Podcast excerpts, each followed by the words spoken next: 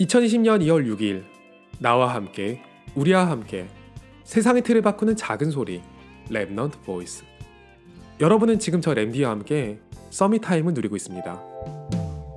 썸네일 때문에 많이 놀라셨죠? 구독한 분들 도망치는 거 아닌가 걱정은 됐는데 최대한 공들여서 망쳐봤어요.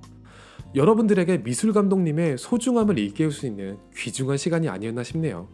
디자인이 이만큼 중요해요. 제가 어릴 때 가장 힘들었던 과목이 미술이었거든요. 추상화 그릴 때 한 번 빼고는 제대로 해본 적이 없어요.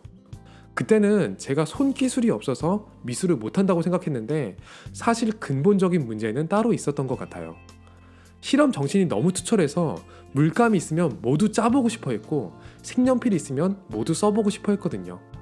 필요한 데에 필요한 것이 들어가는 게 작품이지 있는 도구를 다 끌어다 쓴다고 내용이 만들어지는 건 아니잖아요. 지금은 컴퓨터로 작품을 만드는 시대라서 저 같은 사람도 손재주 핑계를 댈 수는 없게 됐어요.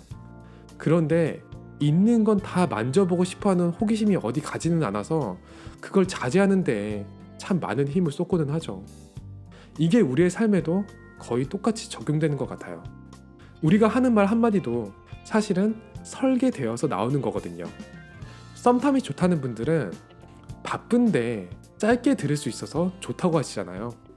썸탐에도 디자인이 필요한 거예요. 짧은 시간에 램청자 여러분들과 소통하려면 무슨 말을 해야 할까? 이거보다는 무슨 말을 빼야 할까? 이걸 더 고민해야 하죠. 저는 그 시간을 통해서 기도를 어떻게 디자인해야 할지도 배운 것 같아요. 더하는 기도가 아니라 빼는 기도죠.